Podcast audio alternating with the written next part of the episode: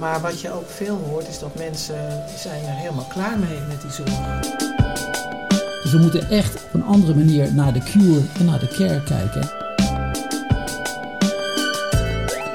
Dit is De Nabeschouwing, een podcast van de selectie. Wachtlijsten, te weinig handen aan het bed en een almaar stijgend eigen risico. Zorgissues staan continu hoog op de politieke en maatschappelijke agenda. En met goede reden. Naast sociale zekerheid is zorg de grootste kostenpost van de Rijksoverheid. En bijna anderhalf miljoen mensen werken in de zorg- en welzijnssector. Met een vergrijzende bevolking gaat de zorgvraag in de toekomst alleen maar toenemen. Om over de huidige pandemie nog maar te zwijgen. Vandaag gaan we in gesprek over de vraag: hoe maken we de zorg in Nederland toekomstbestendig? Mijn naam is David Och van de selectie en ik zit hier met mijn collega Charlotte Bosveld aan tafel met Kees Erens en Marjolein Bolt. Kees en Marjolein hebben beide een lange staat van dienst als bestuurder bij verschillende zorgorganisaties. Beste Kees en Marjolein en natuurlijk Charlotte, leuk dat jullie er zijn. Welkom. Zouden jullie jezelf willen voorstellen? Ik ben Marjolein Bolt, uh, ik ben 61 jaar, ik werk al lang in de zorg. En ik ben ooit begonnen als maatschappelijk werker. Uh, ik heb altijd in de gehandicaptenzorg gewerkt toen ik nog uh, maatschappelijk werker was. Uh, maar later ook in mijn carrière. En ik heb wat uitstapjes gemaakt naar gemeenten, naar de kinder- en jeugdpsychiatrie. Want nadat ik zeven jaar als professional had gewerkt, ben ik me gewoon op het leidinggevende vlak gaan bewegen. Dus iedere keer een stap. En de laatste jaren ben ik bestuurder. En tegenwoordig ben ik dat van Amerpoort. En Amerpoort? Wat is Amerpoort? Amerpoort is een brede gehandicaptenzorgorganisatie in uh, de regio uh, uh, Utrecht, Gooi en Eemland. Kees, zou jij jezelf even willen voorstellen? Ja, ik, ik ben Kees Erens, 67 jaar oud. ik heb ook zo'n heel pad in de gezondheidszorg afgelegd als Marjolein. ik ben ooit begonnen als huisarts, dat heb ik 12 jaar gedaan. Toen ben ik een paar jaar patiënt geweest, dat was op zich ook een hele bijzondere ervaring. Maar daardoor ben ik gestopt als huisarts. Uh, toen bij de verzekeraar terechtgekomen. Uiteindelijk bij Achmea directeur zorg voor zorg, inkoop, zorgcontractering. Toen had ik thuis ook weer een medische problematiek met mijn echtgenote. En toen uh, ben ik daar gestopt. En toen ben ik bestuurder eerst in het oosten van het land waar ik woonde. In Hardenberg geworden. En dat heb ik zeven jaar gedaan. Ook in de gehandicaptenzorg. En daarna heb ik de overstap gemaakt naar uh, Cirelo. Daar ben ik tien jaar bestuurder geweest. Een grote landelijke gehandicaptenzorgorganisatie. En ik ben sinds een jaar ben ik uh, met pensioen. Charlotte? Nou, mijn naam is Charlotte Bosveld. Ik ben 41 jaar. Dat zal ik er dan ook maar bij vertellen. En uh, ik ben adviseur bij de selectie.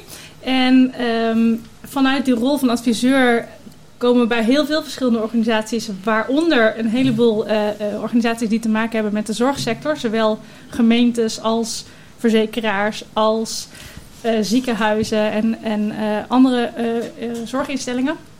En daar helpen wij met het meedenken over hun strategieën op het gebied van de organisatie, maar ook van personeel en de arbeidsmarkt en HR-kant van de organisatie. Ik wil graag beginnen met de organisatie van ons zorgstelsel. Uh, misschien even een kleine opfriscursus voor de mensen die niet meer helemaal scherp hebben hoe het nou uh, werkt in Nederland. En uh, Kees en Marjolein, verbeter me ook vooral als ik het niet helemaal bij juiste eind heb. heb. nou, ons zorgstelsel kent sinds de invoering van de zorgverzekeringswet in 2006 een aantal hoofdrolspelers. je hebt aan de ene kant burgers, die zijn verplicht verzekerd en die hebben recht op zorg uit het basispakket. Dan heb je natuurlijk zorg inkopers, dat zijn zorgverzekeringen, maar bijvoorbeeld ook gemeenten. Uh, en als laatste heb je de zorgaanbieders. Dat zijn niet alleen maar ziekenhuizen, maar bijvoorbeeld ook verpleeghuizen, huisartsenpraktijken en de GGD. Dat is eigenlijk hartstikke breed. En tussen die hoofdrolspelers ontstaan allerlei markten. Want heel sec gezegd sluiten burgers natuurlijk een zorgverzekering af. En, en zorginkopers die kopen weer zorg in. En zorgaanbieders die verlenen weer zorg aan burgers. En zo ontstaan allerlei markten tussen deze uh, hoofdrolspelers. Nou, en de Rijksoverheid die reguleert deze markten en doet op onderdelen ook zelf een financiële bijdrage. Natuurlijk ook uit belastinggeld dat weer vanuit de burgers komt. Nou, dat is uh, op grote hoofdlijnen het zorgstelsel in Nederland. Ik doe het uh, niet helemaal recht natuurlijk, maar op hoofdlijnen. Uh, en ik ben wel benieuwd naar hoe jullie naar het systeem kijken. En ik heb daarbij ook een stelling. en die stelling is... Het huidige systeem creëert te veel perverse prikkels voor alle betrokken partijen. Ja, ik, ik denk dat het, het systeem heeft dat, geldt zowel voor de zorgverzekeringswet als voor de WLZ, hè, voor de chronische zorg. Dat we hebben in Nederland uh, een systeem gebouwd waarbij we vinden dat eigenlijk uh, als je chronisch gehandicapt bent of oud, dat de totale zorg hè, door het stelsel, hè, door de zorgaanbieder geleverd moet worden. En als je ziek bent en in de zorgverzekeringswet uh, ja, een probleem hebt, hè, dat, dat ook alles moet kunnen. En 80% van de onkosten in de, in de zorgverzekeringswet, die is op hoge leeftijd. Hè, dat is vooral bij de 80-plussers. En wat je in Nederland nu ziet, dat vind ik wel een hele mooie beweging. De beweging positieve gezondheid. Dat je eigenlijk veel beter moet kijken. Wat is voor deze meneer van 84 of mevrouw van 79, wat is op dat moment de beste oplossing voor haar probleem? En iedereen, ik ben zelf huisarts geweest. Bij elke oudere heb je hele kasten vol met ongebruikte medicijnen. Je ziet dat mensen geopereerd worden en van de ene complicatie in de andere komen. Dat ze met negen medicijnen allerlei bijwerkingen krijgen. Dus je, ik denk dat we in Nederland veel te weinig hebben gekeken. Wat is voor deze persoon op dit moment in zijn leven de beste oplossing? Denk je dat er een perverse prikkel is om heel veel zorg aan te bieden? Of eh, waar komt dat vandaan? Waarom willen we zo graag uh, voor elk kwaaltje een medicijn of een operatie. En voor elke behoeftige persoon, ik weet niet of ik daar het juiste woord voor gebruik hoor, uh, begeleiden in, uh, in elk aspect van het leven. En nog verder, blijkbaar dus helemaal in de handen van de professional leggen of nemen. In plaats van inderdaad het, ook het, aan de persoon zelf of het sociale netwerk uh, ja, zorgtaken. Ik denk wat, wat Kees net zegt, is, het is ook wel begonnen om de zorg over te nemen. Ja. He, van leg het maar in onze handen, wij, wij ontzorgen u volledig. En ik denk, kijkend naar de toekomst, inderdaad, de kosten voor de gezondheidszorg nemen alleen maar toe. Het aantal werkenden, wat dus die premies moet opbrengen of belasting betaalt om de zorg gefinancierd te krijgen, ja, dat daalt. Die, die bevolkings, dat deel van de bevolking wat werkt, dat daalt. Dus we moeten met elkaar wel kijken naar de houdbaarheid.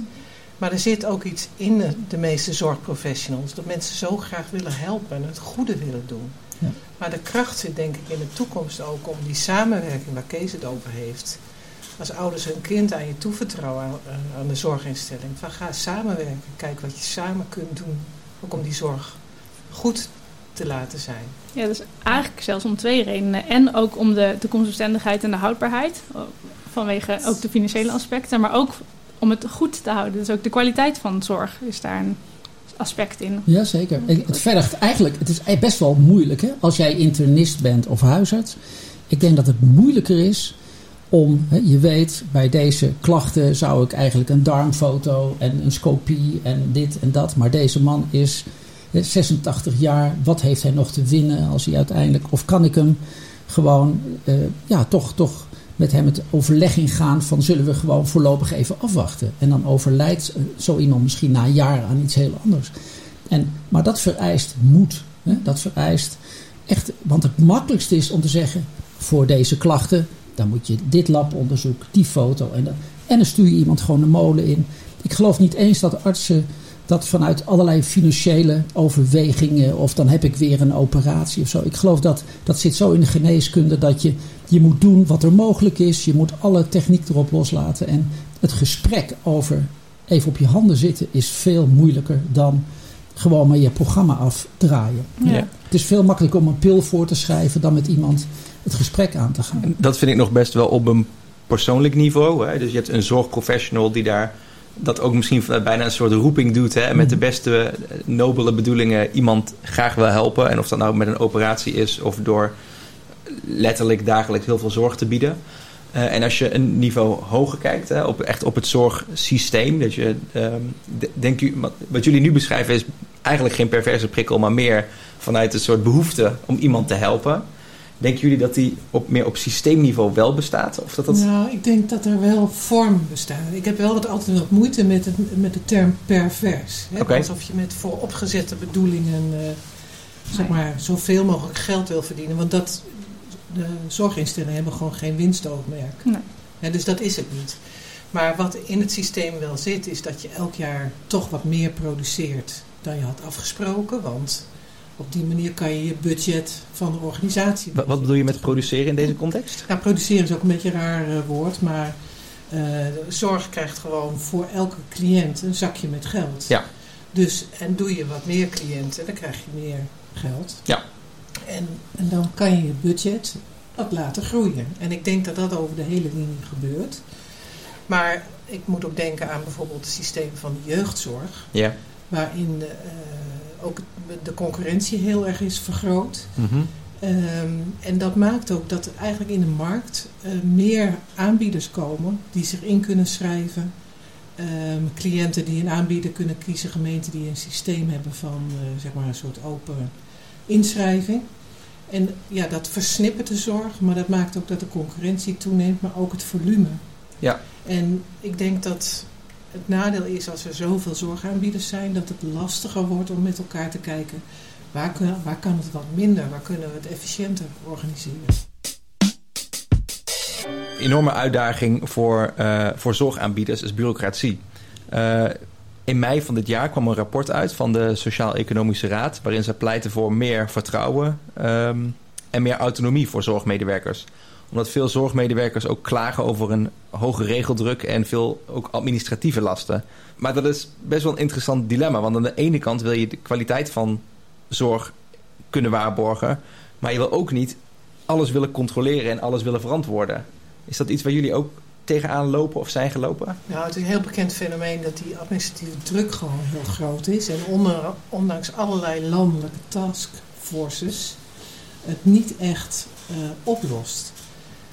We doen allemaal schrapsessies. Dat gebeurt in de GGZ, dat gebeurt in de gehandicaptenzorg. Schrapsessies? Ja, van overbodige regels. Ja. Dus er wordt over nagedacht. Ja. We kunnen iets schrappen.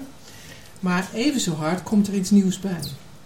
En ik denk wel dat het bewustzijn is gegroeid dat als er iets bij komt, dat er ook iets af moet. Maar we zijn wel geneigd, en dat zit niet alleen aan de inspectiekant of niet alleen aan de financierkant, maar er is ook onderzocht dat zorgorganisaties zelf ook een hele grote veroorzaker zijn van die administratieve last. Door ja, het systeem wat Kees ook zegt, ja, je wil wel zeker weten dat je het goed gedaan hebt, want straks word je op je vingers getikt. Ja, dus ook soms bijna indekken misschien.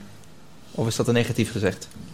Nou, zo zou ik het zelf niet ervaren. Maar ja, misschien denk je wel eens. Ik probeer ook even mezelf nu de maat te nemen. Van nou, laten we maar zeker weten dat we het vinkje gezet hebben. Ja, dat het aan ons niet gelegen heeft. En die hangt denk ik wel samen met het, de, bijna de eis van de maatschappij... om heel groot te maken om risicoloos te werken. We zijn best wel ja, het risicomijdend. Nou, risicomijdend. En als iets misgaat, dan willen we de schuldige kunnen aanwijzen. Ja, die hangt daar denk ik mee samen. Ja, je, ziet, de, je hebt altijd een, een aanleiding. Hè? Bijvoorbeeld, er is een tijd geweest, dat weet Marjolein ook dan... Er werden er te veel, in de, in de gehandicaptenzorg, te veel uh, uh, antipsychotica of antidepressiva voorgeschreven. Vond men, hè? had men geconstateerd. Nou, dus dan komt er beleid. Je moet elke drie maanden, hè, iemand die dat gebruikt, dat moet je evalueren. En dan moet je, hè, en je moet kijken of je andere uh, oplossingen op zich best wel goed. Hè? Maar mhm. eigenlijk zou je verwachten dat een professional, hè, als je dat hebt voorgeschreven, dat je denkt na een paar maanden, hè, dat hoort er eigenlijk bij. Maar dan maken we daar een regel van. En dan wordt daar door inspectie op gecontroleerd. En dan krijg je. Hè, en dan moet je binnen al je woningen moet je dat zo regelen. Dus ja, dat is wel een beetje de neiging dat vanuit incidenten. Hè, ik, ik, er is altijd een verhaal geweest dat mevrouw Borst was een toilet op een ziekenhuis in Winschoten was niet schoon, bleek. Hè? Had inspectie gecontroleerd. En toen kwam er in de Kamer kwamen er vragen over van ja, hoe is het met het sanitair in de ziekenhuizen uh, ja. gesteld. En nou, was bijna een soort beleidsregel gekomen dat elke dag moest drie keer het toilet in elk ziekenhuis schoongemaakt ja, dat is Nederland een beetje. Het is een overkill aan maatregelen. Want wat jij zegt is niet alleen, we maken er een regel van, we maken daar een wet van. Ook nog, ja. En daar zit iets heel goeds achter. Namelijk dat de mensen zo min mogelijk willen beperken in hun vrijheid. Nou, prachtig. Maar vervolgens moeten professionals dat op 18, 19 punten uh, verantwoorden, uh, in het dossier vastleggen. Uh, en de, ja, logisch zou je zeggen. Maar daar komt dus wel heel veel werk uh, vandaan. Ja. ja, want hoe David het net zei, eh, het dilemma klonk het bijna als in we moeten kiezen of voor vertrouwen en autonomie of voor borging van kwaliteit. Dat, lijkt, dat, dat zijn toch geen twee tegenstellingen, lijkt mij. Want alsof we de bureaucratische regels en administratieve lasten, die, de intentie is natuurlijk wel degelijk het borgen van kwaliteit. Maar het is niet, dat is niet de kwaliteit. Nee, nee. Ik, ik ben een keer in een, uh, ik weet in in een woning geweest. Daar was de inspectie wezen kijken die hele dag. En ik was daar, moet je aan het eind van de dag, hè, als bestuurder moet je er zijn om, om te horen wat de inspectie vindt. Hè. Dat is, eh, zo gaat dat. En ik was, de, ik was er al een keer eerder geweest. Het was onze mooiste woning. Woonden ernstige ge- gehandicapte kinderen met een team wat al jaren bij elkaar zat. Ik heb zelden zulke goede zorg gezien. Liefdevol, heel, nou, ouders heel tevreden. Toen was de inspectie er geweest. Die hadden de hele dag meegelopen. En die vonden dat ook. Die, die waren ook onder de indruk. Zo begon het gesprek ook. Nou, ik denk hartstikke mooi. Maar ze hadden gezien dat de medicijnkast had niet op slot gezeten. Ze hadden gezien dat de aftekenlijsten allemaal niet voor waren. Ze hadden gezien dat het zorgplan, de doelen niet. Dus ze hadden acht bemerkingen nog. En die moesten binnen drie maanden opgelost worden. Dus dat was best wel een, een kritische beoordeling. Maar ze zeiden ook van ja, ja, we hebben eigenlijk nog nooit zo'n mooie team en woning en de ouders tevreden. Dus ze zaten er zelf ook maar in hun maag. Maar op de veldnormen en de dingen hadden ze zeven aanmerkingen. Dat team, dat was volledig... Ja, die waren zo teleurgesteld dat zij een soort Desillusioneerd. slechte beoordeling kregen. ja. Maar ze hadden dus die zeven veldnormen, moesten binnen drie maanden op orde zijn. Allemaal papier, allemaal regels en systemen. Had niets met kwaliteit te maken. Nou, dat is wel heel triest. Ik zou het mooi vinden als de inspectie, als ze dat zien hoe mooi de zorg is, dat ze zeggen: het is hier goed. Punt. En zeg je dan dat we dus meer autonomie geven aan bijvoorbeeld zo'n inspectie om te zeggen, het is goed los van de precieze parameters voor goed die we op papier hebben gezet. Maar anderzijds ook dat we als samenleving en politiek moeten accepteren dat het soms misgaat. Ja, En dat daar was- soms Ja. geen heel aanwijsbare oorzaak voor was. Of juist wel, maar dat dat, dat, dat kan gebeuren. Ja, Nou, ja, ik denk dat het onderdeel is van de professionele autonomie. Hè, of je nou eh, zeg maar een dokter bent of een groepsleider, is dat je in een situatie een afweging moet maken. En die mensen hebben heel veel protocollen en allerlei behandelswijzes in hun achterhoofd. Hè, maar ik vind dat er nog het mooiste als je zegt, ja, pas toe of leg uit. Hè? Want dus je, je moet iets doen, je moet een keuze maken. En op dat moment dacht jij dat dit het beste was. Ja. Dan kan het soms zijn dat je niet de beste afweging hebt gemaakt. En, eh, en dit is overigens iets wat de inspectie ook wil, is dat we leren van de fouten die we maken. Ja. Ja, maar er zit ook iets, ja, ja, dat is misschien toch wel indekken met elkaar. Hè? Dus zowel aan de zorgkant, maar ook aan de inspectiekant. We willen wel heel graag dat die vinkjes allemaal kloppen. Merk je dat ook bij de medewerkers van Amerpoort? Dat, dat daar ook wel eens de behoefte of de roep is om van... geef ons meer vrijheid of laat ons minder... Ja, ik denk dat Amerpoort wel heel erg zijn best heeft gedaan om eh, zeg maar, die regelruimte te vergroten. regelruimte vergroten. Wat bedoel je daarmee? Nou, dat, dat, eh, dat is eigenlijk een, een andere manier van organiseren. Die veel organisaties hebben toegepast. Door te zeggen, ja, we zitten zo ook wel heel erg vol te stoppen. We vinden dat professionals ook zelf wat meer die afweging moeten kunnen maken. Maar dat vraagt van de organisatie die er omheen staat, dat je er omheen staat om Mhm. dat goede werk ook te stutten en te steunen. Ja. Hè, dus, In eh, plaats van alleen maar controleren en vinken. Precies. Ja, En dat is best heel lastig, want dat veronderstelt dat iedereen toch zijn vak verstaat, wat de meeste mensen gelukkig heel goed Ja. eh, verstaan. Maar in die huidige arbeidsmarkt is er zoveel verloop, eh, waardoor zo'n team niet de rust heeft om met elkaar te bouwen aan hoe werken we hier, wat vinden we belangrijk, hoe doen we dat samen, ja, hoe gaan we met ouders om. Ja, en daar is denk ik heel veel druk op komen te staan. Ik zou het ook graag met jullie hebben over de bemensing van de zorg. Want, nou ja, dat is nog wel een dingetje. Hè? De stijgende behoefte aan zorg is... eh, ja, de, de, behoefte aan zorg die, die stijgt. Eh, berekend is, dat is natuurlijk altijd een beetje natte vingerwerk... maar om aan die stijgende behoefte te kunnen voldoen... dat er zo'n 700.000 extra mensen nodig zijn de komende decennia...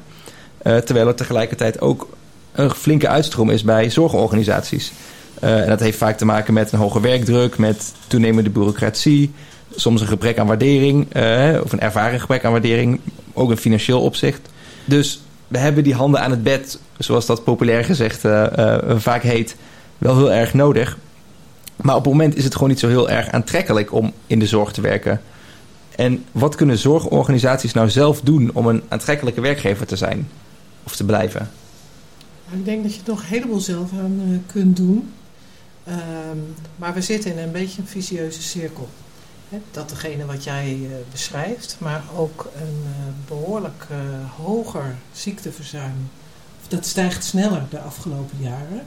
Nou, daar heeft, sneller dan in de rest van de sectoren? In de jaren daarvoor. Oh, oké. Okay. Dus daar heeft COVID natuurlijk ook een, speelt daar een rol in. Ja. Maar wat je ook veel hoort is dat mensen zijn er helemaal klaar mee met die zorg. Ze zijn uitgeput, zijn klaar met die administratieve lasten. Wat ik ook veel heb gehoord is dat uh, mensen, persoonlijk begeleiders zeggen... Uh, ik ga wel een schaal lager, want dan hoef ik niet al die zorgplannen te schrijven. Daar heb ik gewoon geen zin meer in. Um, dus zelfs wat minder verdienen. En aan de andere kant is het salaris. Hè. Mm -hmm. Gelukkig wordt daar uh, zeg maar op dit moment over, over onderhandeld. Maar dat moet natuurlijk uiteindelijk ook weer betaald worden. Die uitstroom is ook uh, fors. Uh, mensen kiezen er tegenwoordig vaker voor om naar een andere sector te gaan. Dus moeten we als zorgaanbieders ook heel goed kijken waarom vertrekken mensen en kunnen we daar wat aan doen. En ik heb ook wel het beeld dat dat uh, misschien wel de keerzijde is van waar wij het net over hadden. Uh, maar de keerzijde van het zelforganiserende werken, wat heel veel organisaties hebben ingevoerd. Uh, in 2015 werden de hele grote bezuinigingen afgekondigd. Toen gingen alle zorgorganisaties eigenlijk bezuinigen. In diezelfde tijd was er een heel negatief beeld over management in de zorg. Zakkenvullers, graaiers, ik weet niet wat er allemaal wel niet gezegd werd over managers. Het hebben veel organisaties met die bezuinigingen voor gekozen om dus die zelfstandige teams te maken. Maar de span of control van leiding geven, dus het aantal mensen of teams wat dan onder je valt, heel erg te vergroten. Dus op grotere afstand kwamen die. En wat ik nu af en toe zie, is dat teams ook wel heel erg aan hun lot worden overgelaten. Uh, in de zin van, ja, maar jullie zijn zelfstandig. Uh, en dan heb ik het niet alleen over Amerpoort, maar over heel veel andere organisaties. Jullie werken toch zelfstandig, dit moeten jullie zelf oplossen. Daar hadden jullie toch regelruimte voor gekregen. Dus wat ik me afvraag, kunnen we die teams ook meer ontzorgen? Ja. Zonder het over te nemen. En dat is denk ik een paradox met wat we, wat we ook voor onze ja. cliënten doen. Of parallel moet ik zeggen. Uh, niet overnemen, maar wel meer zorgen dat kleine dingetjes voor je geregeld worden. Want dat is die keerzijde. Als, als je, als je de, de professionals, zal maar zeggen, die de zorg verlenen, te veel aan een lot overlaat, dan moeten ze te veel, kunnen ze zich niet richten op waarvoor ze in de zorg zijn gaan werken. Te veel randzaken en dan haken ze af. Is dat wat je bedoelt? Ja, ze moeten bij, op sommige teams of in sommige organisaties moet je zelf de schoonmaak regelen. Je moet zelf de sollicitatiegesprekken doen. Ja, dat is hartstikke leuk als je één vacature of één persoon per jaar verloopt. Maar als het er een heleboel zijn, of je moet ook nog zorgen dat die uitzendkrachten ook weer ingewerkt worden, dan snap je wel dat die mensen zo hard moeten rennen. En ja, dan... ook nog hun gewone werk moeten doen. Ja, en, en ook nog moeten rennen op vlakken wat, wat eigenlijk andere vakgebieden zijn. Ze zijn zorgprofessionals en nu wordt er denk ik ook verwacht dat je de HR-professional bent en de, de marketingmanager en de, de facilitair uh, ja. medewerker. Ja. En als je dus tegenwoordig hoort, uh, en dat hoor je bij heel veel organisaties, dat de gemiddelde manager 100 tot 120 mensen uh, ja, onder zich, vind ik ook zo'n ruim term, hè, maar ja. dan kan je eigenlijk ook niet niet meer veel tijd hebben voor dat kopje koffie op de groep. En ook eventjes kijken hoe ruilt en zeilt het. Ja. Wat kan ik voor jullie doen? Nee. Dus, ja, dus jouw... Hè, want de vraag is, wat kan je als, als zorgorganisatie zelf doen om een aantrekkelijkere werkgever te zijn? Jij geeft aan, als je die span of control wat kleiner maakt... je werknemers ook ontzorgt in de taken die misschien niet helemaal bij hun werk horen... dat dat in ieder geval al zorgt dat ze hun werk veel meer gaan waarderen. Ja, het zou kunnen, hè? dus ik ben ja, hierover nee, aan het nadenken. Ja, dat, maar dat zou een factor kunnen zijn. Ja, want je moet natuurlijk niet in de oude reflex van... Uh, dan lossen we het met, uh, met de hiërarchie of de nee. markt maar op. Want de beweging om mensen professionele ruimte te geven... waar we het er straks over hadden... dat is ontzettend goed. Maar ontzorg ze dan ook voor allerlei dingetjes waar je dat je gewoon te veel tijd kost. En, en de bureaucratie was natuurlijk iets waar al jaren over geklaagd werd. Ja. En, eh, dus je ziet, die COVID maakt, of het nou de IC is, of de gehandicaptenzorg of de ouderenzorg, die maakt helder, dat is de, de druppel die de emmer Mhm. doet overlopen. En dan wordt het ziekteverzuim hoger. En dan worden de mensen die overblijven nog zwaarder belast. Dus je zit in een, een hele nare, eh, neergaande spiraal. En je ziet ook met de hele digitalisering, hè, dat is ook... Hè, vroeger had je een opleidingsfunctionaris en die kwam langs en wat voor opleidingen. En, eh, en tegenwoordig is het zo mooi, het is helemaal gedigitaliseerd. Je kunt je eigen opleidingsprogramma... En je moet zorgen dat je alle scholingen die verplicht zijn hebt. Want hè, er is geen opleidingsfunctionaris meer, dat kun je allemaal zelf doen. En het hele zorgplan is prachtig. In een computer moet je opleidingen volgen. En dan kun je dat helemaal zelf kun je dat regelen. Dus er is heel veel door digitalisering en door steeds minder managers. Is, hebben de mensen steeds zwaarder, zijn ze belast. En Ja. worden ze eigenlijk overal verantwoordelijk voor. En dat is inderdaad een. Ja, met dan nog de toenemende bureaucratie en de, hè, alles controleren. En eh, ja, is, is dat voor de mensen langzamerhand een veel te zware baan geworden. Dat is, dat is gewoon niet eerlijk. En, en als je hem omdraait, denk je dat er binnen het handelingsperspectief van een zorgorganisatie wel nog dingen zijn die je, die je wel kan doen om werknemers aan je te binden? Nou, ik vind in ieder geval, hè, Marjolein sche- schetst dat heel mooi. Ik vind, ja, jullie werken ook hè, bij een organisatie, of in ieder geval, je hebt toch in ieder geval recht om eenmaal per jaar eens een gesprek te hebben over hoe het je bevalt, wat je misschien wil worden, of wat voor opleiding, of hoe het thuis is, of hè, is het allemaal nog te combineren. En als, als je gewoon in, in een dusdanig team werkt, dat er nooit iemand is met jou vraagt, hoe gaat het met je? En wat zou je verder willen? En dat is natuurlijk, dat is gewoon geen, geen leuke baan meer. Dus ik heb toch meestal wel banen gehad waar in ieder geval eenmaal per jaar iemand met mij een keer een gesprek had over hoe gaat het met je? Of, hè, dat, dat, dat is denk ik essentieel in, het, in werkplezier en op een goede plek zitten. Precies, dat gehoord en gezien worden, dat Ja. is ja, voor ieder mens Ja. belangrijk. En dat is dus afgenomen in de laatste Ja. tijd. Is verminderd. dat? Ja, ja. Oké. Maar moet je maar eens honderd mensen, wat Marjolein schetst, onder je hebben. En je Ja. wil daar, hè, officieel moet je dan twee keer per jaar zelfs een- gewoon een gesprek met iemand hebben. Nou, doe maar eens honderd maal twee. En, en, en die manager moet ook nog heel veel andere Je dingen bent alleen maar aan het lullen met elkaar. Nee, maar dat, is gewoon, dat gebeurt gewoon dus niet. Want dat kan gewoon niet. Dat kan niet.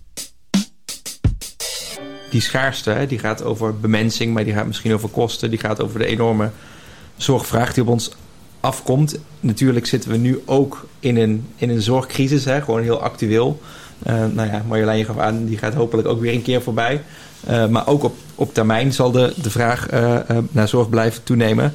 En dan gaan er gesprekken gevoerd worden, lastige gesprekken over wie heeft recht op welke zorg en wie heeft recht op hoeveel zorg.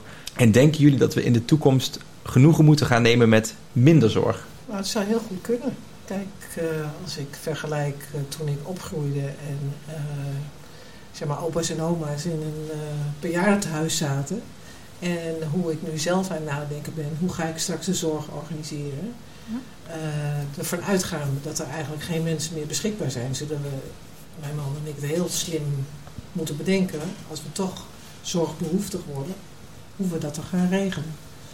En ik denk dat dat uiteindelijk ook voor de langdurige zorg eh, vraagstukken zijn. Hoe kunnen, we, hoe kunnen we het goed regelen? Maar moet je dus ook nadenken, wie hebben er allemaal toegang tot die langdurige zorg? Dat klinkt heel hard, maar we zullen ergens wel keuzes moeten maken.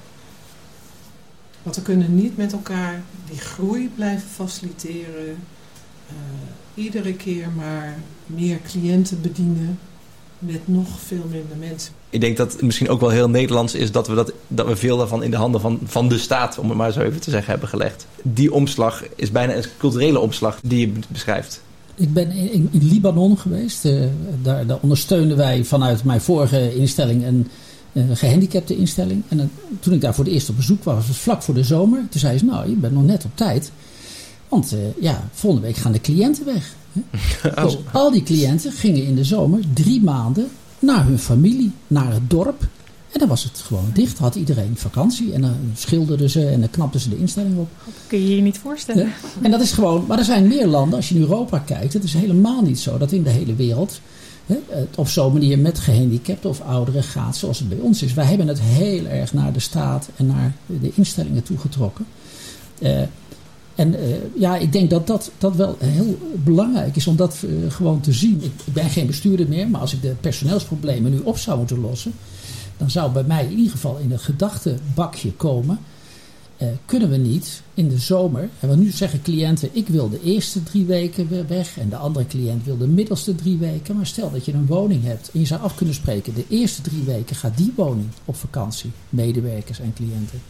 En de andere, of met kerst zijn we twee weken dicht. Of hè, ja. dan, dan kun je je medewerkers vrijgeven.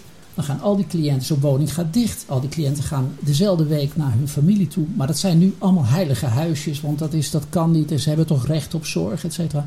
Maar dan zou je al 10, 20 procent op je personeelsinzet kunnen besparen. Alleen maar doordat mensen afspreken dat ze in dezelfde week vrijnemen of naar huis gaan. En in Libanon deden ze dat dan drie maanden, dat is heel lang.